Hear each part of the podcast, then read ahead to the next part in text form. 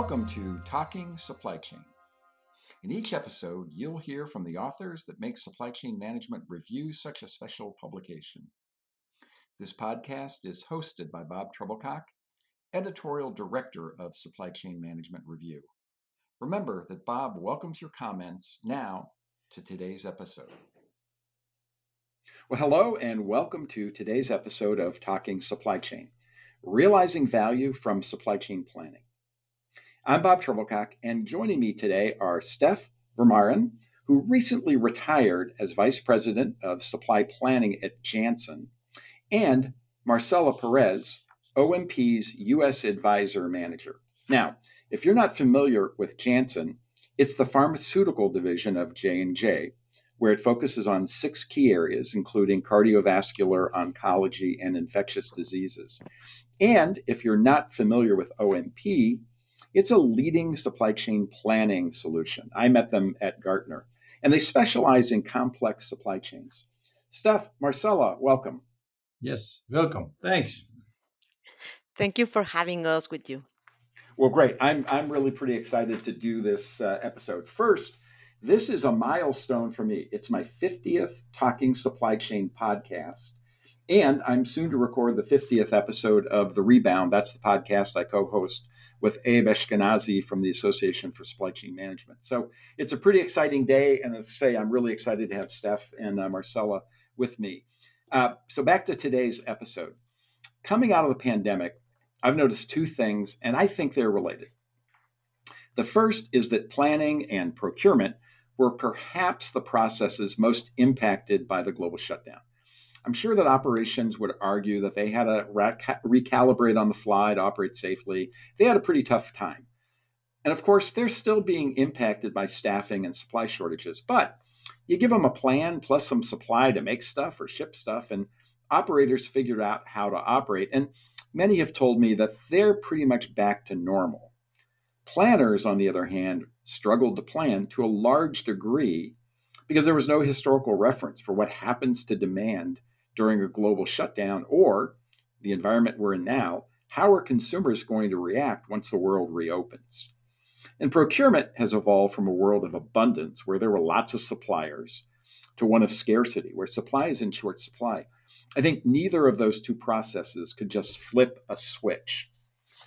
The second that I noticed is that digital transformation really kicked into high gear the last couple of years. Now, most organizations, as we all know, had digital transformation initiatives underway before COVID. Heck, it's the theme of Gartner and has been for the last three or four years. But they really became more critical as we all had to operate virtually, which meant we had to operate digitally.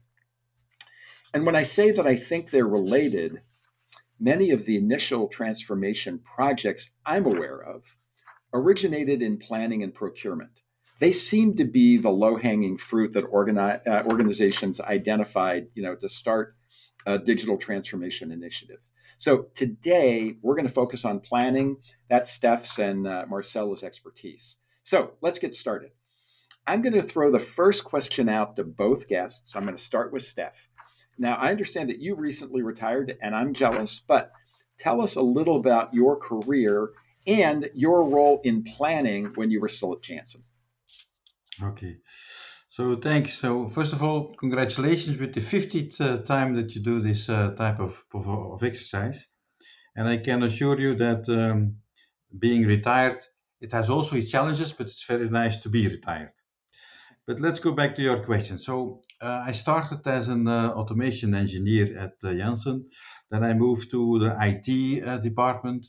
Um, then I was um, responsible for the, the European distribution warehouse in uh, in Belgium, uh, and then I moved to the position of the plant planning coordinator of the European sites. It was together when the European organization was created. I did that for several years, and then they gave me the opportunity to become their the vice president, where I not only had the planning but also the demand piece, distribution, transportation, systems. Uh, I had an, a, new product introduction group, uh, and so on. After um, having done this, uh, I moved to the worldwide organization, whereby my planning experience and my planning um, our responsibilities were extended with also the ones from the uh, from the from the US. Yeah. Then I moved to the medical device sector where I worked for four years, where I had more or less the same type of role. Yeah, so planning, distribution, uh, the demand piece, uh, warehousing, new product introductions. And then I came back to the pharma environment the for the last 10 years of my career, where I headed up the, the planning uh, department worldwide then, from all the different internal, external plans. I had also the, the, the uh, S&OP process. Strategic capacity, systems was a big uh, part of it um, until I retired uh, one year ago. Uh, Marcella, so I'm going to put the same question to you. And uh, you know what I find fascinating? You and I had a, a, chance to talk for a few minutes while we were waiting for Steph. And uh, Steph just described a really, you know, fascinating career that covered all the bases. Right, started out in distribution, ran a warehouse, moved into planning, uh, and then across different segments within Janssen, and then also, you know, from local to, to global. And I know you've had a, a pretty wide range of experience as well. Tell us a little bit about what you did before you joined uh, OMP. Well, most of my experience has been in the industry, as we talked before this podcast. I started with uh, Andersen Consulting as a financial consultant, but I am a former chemical engineer. So then I moved to Procter & Gamble. I was with Procter & Gamble for 16 years. I started there in site engineering and then I moved to product supply. So I have I was able to learn within P&G, that is an amazing school, how to do S&OP planning. I was a market planner, a supply planner, a demand planner. I even managed the part of production planning and physical distribution. I had the opportunity opportunity while in P&G to manage the Mexican market, but also manage 14 different supply chains when while I was with the baby care and the fem care business. After that, I decided to leave P&G and I moved to a chemical company that is called Mexichem. And then they contacted me from Bard Medical, that is uh, now part of Becton Dickinson. So I I had the opportunity of start le- learning about medical devices. And my final assignment or work before coming to the US and joining OMP was with PFF. That is a pharmaceutical company, the second most important pharmaceutical in France. And I was managing their pharmaceuticals and dermocosmetics, but we're talking about also implementing the S&OP process, coaching the team to have demand and supply planning, managing physical distribution and warehousing that is very different from pharmaceuticals that that were my previous experiences and also manage the part of customer service. So basically it's I have covered most of the assignments, and I think that is one of the reasons I am here in OMP. And today, as an advisor, one of my main goals and obje- objectives is to be able to define a continuous improvement methodology that can drive value and adoption for, for the overall process. No, and help the company and the customers to start even before the design to define their business cases so we can help them to build a continuous improvement process. I, I, I, think between uh, the two of you and your experiences, we can write the supply chain management, uh, you know, owner's manual, right? You, you've both done just about everything I can think of in supply chain management. Although neither of you mentioned I drove a truck, but you know, but other than that, it seems like we covered a lot. Um, so, Steph, I'm going to come back to you here for a couple of questions, and then uh, we'll end up with Marcella one of the things that we talk a lot about today is supply chain complexity. Um, you know, Marcella's with OMP that talks about, you know, they specialize in complex supply chains. And I have to think that um, in a, a company focused on pharmaceuticals and medical devices, that complexity, uh, you know, falls into that. Can you describe just the environment you had to account for uh, when you were doing planning and SOP at Janssen, and what are some of the challenges um, in the pharmaceutical supply chain?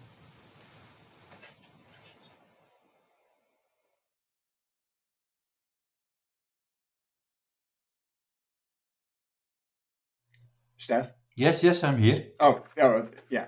I'm sorry. Did you hear the question? No, no, no I, I lost you. I don't know what oh, happened. Okay. Oh, I don't either. Okay, so uh, I was saying that um, we talk a lot about supply chain complexity today, and I have to imagine that um, complexity is just part of the job in the in, in in the pharmaceutical and medical device supply chain. Can you describe a little bit of the environment that uh, you know you had to work around or plan for in Janssen? You know, what's unique about that supply chain from a planner's perspective? Yeah. Okay. No, I think it's a very valid uh, question. Um, I think one of the key elements uh, when I came back to, to Janssen was um, that the um, our research department um, was very productive in bringing new products to the market yeah, for new in, in new therapeutical areas in order to further improve the lives of many patients uh, worldwide. It was not. Um, I came out of an, uh, an environment, let's say, 15 or 20 years ago, where you had um, uh, one product each two or three years, uh, and now we had one product a year, sometimes even two launches a, a year. So that was one one aspect um, that um, I encountered when I when I came back. Yeah, so our R and D and then also marketing, uh, the, our commercial uh, group did a tremendous good job in order to provide new products to these uh, these customers. But this meant that our supply chain need to follow that cadence.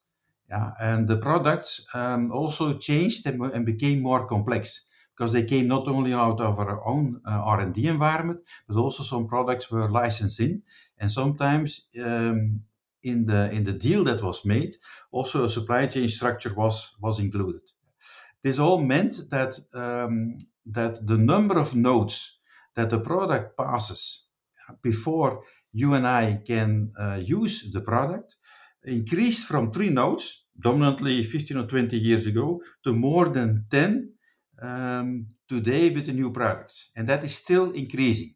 Yeah, so it went, it went to, to six, seven, 10 years ago, then it increased to 10. And even now we have supply chain where we have uh, 12, 13, 14 different nodes before you have your, your end product. Yeah. Those nodes can be worldwide. It can come from internal um, products, in, internal factories. It can come from external, and they all need to come together. Yeah. So the big reason for this is that the products themselves are more complex. Yeah. The, so the, the simple tablet uh, is, is, is, still still there, but this is a minority. Now we have very complex injectables, sterile environment whereby that um, also the capacity in order to produce them is using special technology for which you don't have all the capacity in house, but you need also to buy capacity external. Um, but it's also important that not only the, the production um, manufacturing environment is, is became more complex, but also the, the quality aspect became more complex. Yeah, more lab tests and so on. And in and, uh, and as you know, uh, in pharma, you have a physical product, but also you have a logical pro- product with a lot of uh, documents in order to prove that you have produced it in the right way, in order to convince the regulatory bodies and the quality control of all the different countries to manage this. Yeah. So that was one aspect that was was uh, completely uh, new. Yeah. Second aspect is that um, in order to provide the best service to our patients, yeah, as fast as possible we delivered the product uh, faster than in the past. Yeah. Um, this means that sometimes um, during the process, uh, some of the aspects of the development of the product was changed rather rather lately, or that we already start launching uh, the product in, in one country, and we noticed that, for instance, the product was doing much better, so that that the reaction of the patients on the product to improve their life was much better than what was predicted. Uh, even in the best forecast that we received, sometimes we saw that the forecast was um, exceeded by two or three times. So also that brought quite some challenges to the supply chain in order to cope uh, to cope with this.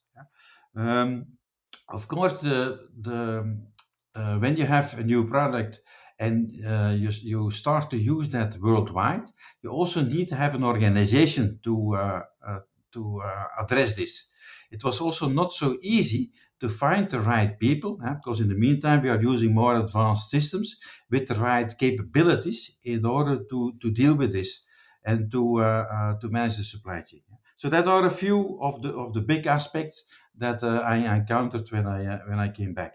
And of course, so, uh, like in a big company, you need to deliver also on on, on efficiency and on uh, on inventory reductions and so on. That came on top of the whole service aspect. You you you hit on something I was going to ask you about. Um, yeah, I, I haven't written a lot about the pharmaceutical industry, but I've written about the wine and spirits industry and new product introduction is a really big deal for that industry, right? They're like a company like Diageo's introducing more than a hundred new products a year, and I'm, I'm not talking about just like you know an old SKU in a different size bottle, completely new products. Um, and and you mentioned the challenges, like sometimes you know the outcome is better than anticipated, and you get twice the demand. What are the from a planner's perspective? Just real quick, and then we'll get back to the the the other things we're going to talk about. But from a planner's perspective, you know, what are the what are the what's the data or what are you bringing in to try and you know get a to get a great forecast on a new product that you're not going to have a history with? Yeah, so that's one of the the, the key problems that we encountered. Yeah, so um, we try to to use um, the data that we received from the clinical trials but also from our uh, uh, marketing departments from the different uh, the different countries in order to understand what are the different ranges. One of the problems that we encountered is when you use an, an, an ERP system, let's say SAP. SAP also works always works with one number. Yeah? But our business is not one number. Our business is a range. Yeah? And our planning people need to cope with um, the upside, or, or, or even aggressive upside, downsides, and so on. And they need to use scenarios, what if uh, scenarios, in case of we exceed the, um, the forecast, or for instance, when the, the forecast is lower. So, one of the challenges that our uh, planners have is that the world yeah, where the ERP is giving one number is gone. Yeah, now we need to have very um, accurate uh, scenario type of, of support systems in order to understand if the forecast is twice or three times uh, higher, what does this mean? Yeah, um, and what do we need to do? Yeah, in order to use that information into the S&OP process with, with all the different uh, players, finance, marketing, um, commercial, uh, R&D, to discuss um, what if uh, this happens or that happens and what can we do. So the planner has moved from a pure person that um, tells a plant, now you have to, to uh, produce uh, this at that point in time for the next, uh, for the, in, the, in a time range of the next six months, to a person who understands what is happening in the business, develops different scenarios, and bring them forward through the, the S&OP process to, to the different stakeholders to discuss the business opportunity or business challenge or what is needed. I, I, talked a little bit about digital transformation in my introduction, and I know I've, I've had a chance to, to speak to some of your former J and J colleagues on the consumer side uh, of the supply chain business and some of the things they're doing. Can you talk a little bit about some of the? And you may have just hit on one, by the way, when you're talking about scenario planning. But can you share with us one or two of the planning transformation projects you sponsored with OMP at Janssen. Yeah. What did you want to address and how did you address it? Yeah, yeah, yeah. So um, for us, this digital transformation and the big change um, in this area was really needed to cope with the, the business challenge, yeah? like, I, like I've explained a little bit earlier on. One of the things that we noted is that, um, and this was an, an historical aspect, is in fact we had four different uh, supply chains. Yeah, you had one in Europe, you had one in the US, one in uh, um, in, in, in Asia, one in uh, um, um, South uh, South America. Yeah, and the intention was to bring them all together. Yeah, because our supply chain and our value stream uh, became more global, but everything was connected. So through the digitalization and through uh, becoming, uh, uh, let's say, one organization, we first created one new process that was going to be used across all these different organizations. Once we had that defined that one process, we created one organization, and then we went to uh, to to one system. Yeah, instead of using, and then we counted at a certain point in time, we had more than 500 different Excels running around in our supply chain. The intention was to move away from all these Excels and to go to one system where we had the, the that was the single source of truth for the different scenarios. Another aspect that we started to do, and that was through the digitalization and through the data, uh, artificial intelligence that you have in order to predict demand. And there was a big evolution. Yeah? When you looked uh, five years ago and you said, okay, let's now predict um, the demand, we could predict through artificial intelligence with the algorithms that were uh, available at that point in time about 30 to 40% of our uh, SKUs better than the information that we received from marketing. But there was a very fast evolution in that area.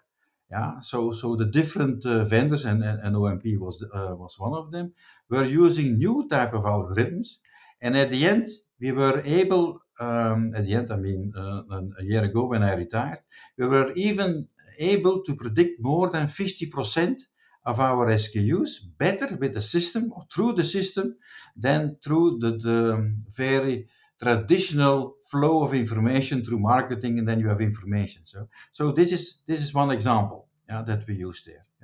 The second thing is and that was also very important is when you are, are working in a global supply chain and you have different nodes the impact that you uh, uh, have when something happens in one node or, the, or there is one event yeah. We had uh, hurricane maria for instance or recently uh, corona. It was very important that we could um, define very fast the impact of such an event uh, on that. Yeah? Therefore, we also used all the data and the systems that were available to bring to management yeah, um, what is the impact, for instance, when we had Hurricane Maria in, in, Puerto Rico and our supply chain and how to resolve this. So that's an that's another example that we used in that uh, in that area, and we were very successful uh, in order to to bring that forward. Um, another aspect is in, in supply chain, uh, I always tell the organization you can win a battle on the short term, and short term in the farm environment is, is one or two years, but you win the war on the longer term, yeah, on the term of, of five to 10 years. Yeah, because, and that's us the strategic horizon. Yeah. Therefore, it's important that you can identify what is the capacity need that you have with all the new products that is in the pipeline and the announcements that are going to come um, on the, the capacity impact in your uh, manufacturing network, internal or external, and where to invest and what to do. Yeah. Not only for growing products, but also for products which are in their decline phase or for which the patent has, has increased to understand what is happening there. Yeah. So also there, the systems, the data, the, uh, the algorithms that we have uh, developed there uh, were helping us to provide that insight in order to bring that forward to management. Uh, that's that's fascinating, and, um, and and it sounds like that that broader view beyond just like what's going to be our demand is a big part of uh, the value that you're able to bring now in planning. Uh, I want to jump to Marcella. I want to. I'm, I'm kind of watching the clock and want to make sure that I can uh, have time to bring everybody in. Uh, so Marcella, let me bring you into the conversation. So uh, if many of my listeners are like me, uh, before going to Gartner, I wasn't familiar with OMP. Just tell me real quickly a little bit about the company and what you think distinguishes your organization. What's your focus? Yes, Bob. OMP is a leading provider of supply chain planning software with customers in many types of industries all over the world. But more important, importantly, OMP has a focus on customer success and solution adoption that permits our entire company. It starts at the very top with our leadership and goes all the way down to our implementation teams and even our development teams. For example, my role specifically focuses on making sure our customers have the proper organization and business processes in place to not only take advantage of our advanced technology, but also ensure the new solution truly takes hold and is adopted by the organization, leading to tangible value being returned to our customers as a result of the OMP project. So, in addition to world class technology, our company culture has a distinctive com- commitment to making our customers successful no matter what it takes. Uh, Steph just described a really pretty interesting journey, right? Mhm. From from traditional planning to scenario planning and you know better long-term planning, better forecasting, and also being able to identify um, value. Now, you were a planner before you worked for OMP. So I wondered first, you know, what part of his story resonates with you as a former planner? And also, you know, the challenges that your customers are bringing to you and how they might differ from the past. Well, talking about my previous role, Steph was describing all the challenges, the part of managing a portfolio that is really large with a lot of options, with the variability of the market, how it changes, the dynamics of the market are very different than 10, 20 years ago when I started working. So the challenge is how you ensure that you are delivering the right service with the right cost. But today, as you were mentioning, today our customers are mainly focused on business continuity while they are delivering their business goals. The continuous increase in complexity and in business pace has changed the rules. And it is not longer only about inventory reduction while improving service, it goes further there are more individualized or personalized products like thinking shoes or perhaps whiskey bottles that you can order your whiskey bottle with your name on it uh, what uh, jeff was mentioning steph was mentioning related with how in pharmaceuticals it has also changed a lot at the level of customers different skus for each one of the customers so this has been creating a much bigger product portfolio in general, more different channels to manage, like e commerce, the need for not only volume balancing and reaching financial objectives, but also to incorporate new sustainability objectives. So the pace of business needs has to be more agile in making planning decisions. In the past, you needed to make a planning decision, but you can have a weekly rolling forecast or a monthly forecast. Today, we are on cycles that may be even daily with all the changes that have been happening. So, right now, all is about ensuring there is the right total supply chain balance oriented to an end to end value generation that can drive to a continuous improvement cycle. And in the past, I think it was not so dynamic and not that complex. So one of the things we also just talked about with Steph was digital transformation and planning um, at Janssen. And for instance, going from 500 uh, spreadsheets, uh, you know, and, and bringing all those different supply chains, you know, into one organization. Um, you got, as you mentioned, you know, you went to school at one of the best supply chain schools in the world, which is Procter and Gamble, that has done just a number of leading edge things around digital transformation not everybody is a Janssen, a J and J, or a Procter and Gamble, and we hear a lot of stories about you know digital transformation projects that did not go well. In your Mhm. experience, particularly from a planning standpoint, what holds companies back, or what's the impediment to a successful planning transformation? I think that what is happening most of the time is that they are designing for a different company. And what I mean, mean with this is that they are not considering their current reality. It is common to find that when they are defining their improvement journey, they start for an ideal state. They do not start from basic conditions. They do not use their real maturity level as a starting point for each and all the different dimensions.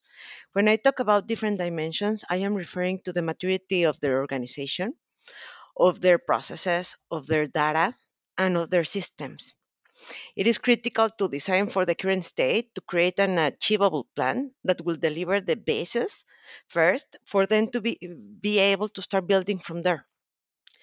if the process do not exist, if you have for example an organization where there are processes that are based on a lot of empiric knowledge or they are not well documented or they are not aligned between functions Uh, or they are not linked with the mission or vision of the company, it is most probable that the results are going to be different to what they are looking for. You are going to be designing something that you may not be able to execute, no? The same happens with the organization. If, if the structure is not the one needed to support the changes and the desired design, the improvement journey will take more effort, if ever achieved. And I think the second thing that is affecting is that, and that I have seen, is how the organizations wait to st- wait to start measuring and tracking until they have made all the changes. It is critical for success to start measuring and tracking at the very beginning to enable timely adjustments and decisions that can be translated in cost avoidance and being ready on time with the project, no? I have seen that if you wait until the end to start measuring, you suddenly notice that you were developing a process for for a scenario management that is based on something that you do not have today because the data is not ready and doesn't have the quality. So I do believe that tracking the output measures to help adjusting the input measures is key for a continuous improvement process. All is about planning, defining the improvement areas, doing, executing the plan, checking, tracking the qualitative and quant- the qualitative and quantitative results that create the value, and acting to adjust the plan. With this purpose, OMP actually has established certain methodologies that go that accompanies our customers during the project stages because as you are saying it's very common to see that we, you that a project like this fails and i think it's mainly lack of tracking and not starting from the basics uh, last question. I'm going to ask it of both of you. I'm going to start with Marcela because you were just starting uh, or just talking about, and you actually used the word starting point. So, um, you know, I talk to a lot of companies who talk about their digital transformation projects, and everybody starts with something different. And where they started theoretically makes sense for them uh, versus what the other organization is doing. So, put aside the process if I'm looking within my organization, if I'm looking in with within say my planning organization, how do I identify the starting point or the you know the the area that I can transform to deliver value? Uh, so I'll start with you, Marcella, and then Steph. I'll ask you the same question in terms of you know how did you identify the starting point for some of the projects you did? But Marcella, go ahead first. Well, I think that the first step will always be to understand what is hurting the business. That is translated into the value drivers where they need to improve. Once those have been identified, we need to provide them with the information about the capabilities they need to to start improving. So you already know what is hurting you, but what you need to improve those and how to measure that you are actually contributing to the improvement of the business. As we all know, what is not measured cannot improve. All this needs to be done as a journey to ensure it can be sustainable because we have created together the process and the capability. Mainly, I think it's that. Great. Steph, same question to you. If you think yeah. about, you know, the projects you initiated, how did you choose them? How did you say, okay, this is a great place to start? Yeah, yeah, yeah. What for us was uh, very important is to uh, start looking um, from the outside world outcome. Yeah, uh, what do, do, how can we impact the life of patients in a better way? Yeah, what can we do for our customers in order to make their life more easy and in order to make the life, in order to do business with us uh, much better? Yeah. So it's very important, first of all, to understand that that environment, that that that experience with us in order to improve. Um, they have to see us in the supply chain as an added value, not people who are inward looking, working on their own, but really people who take care of them and look on where can we can we uh, benefit. And of course, you need also to take into account the top and the bottom line impact that you can have for, for your company. Yeah, so that's that's always one aspect that you have to, to, to, to, keep in mind. Second aspect is in this type of environment, yeah, which is rather new and which is going to impact uh, the, the, the supply chain in general very substantially in the next coming years, I think it's important to think big. Yeah, um, to think big in, in the sense of okay, suppose we can have a complete uh, frictionless planning where only we, we see uh, exceptions that we can that we need to work on and that we need to discuss in the uh, um, IBP process. Yeah, because in the meantime, S&OP is involved to, to IBP is very important. But in order to make uh, to to show that the, the big thing that you think, yeah, that's on, on the strategy level, it's important that you start small don't boil the ocean. Yeah, start small and prove that it indeed works. Yeah, um, and in supply chain, typically, I would always start with uh, with but uh, how can we impact then the, the customers on the demand side in order to understand it. Do uh, do pilots and and see that it works. Yeah, how, for instance, can we integrate our supply chain better with the suppliers? Yeah, pharma can still learn a lot of the car industry where they uh, are much better integrated, but also quality. Yeah, today, quality is using information, but still have their own plan yeah, maybe in thinking big, maybe we can think, okay, let's go to, to one plan for everything. Yeah, so do these experiments and then ensure that you can scale fast in order to come to the final objective that you have defined in thinking big. Um, of course, it needs to be end to end. All the different players need to be included.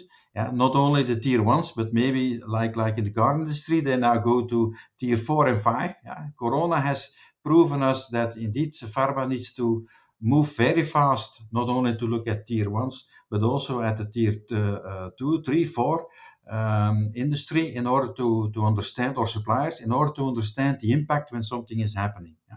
And it needs to be fully integrated, uh, that aspect. Yeah? So that is part of, of the bigger picture. Split the, the, big, the, the big cake, yeah? Uh, make it uh, attractive for management that it can work, but then scale very fast so that you can have an, uh, a bigger impact on the business. Steph, think big but start small. I like that. That was uh, that was really great advice. So thank you for that, um, and thank you both. That's all the time we have today. Uh, again, a special thanks to Steph Vermaeren and Marcelo Perez for joining me, and thank you for listening. I hope you'll be back for our next episode for Supply Chain Management Review. I'm Bob Trebilcock.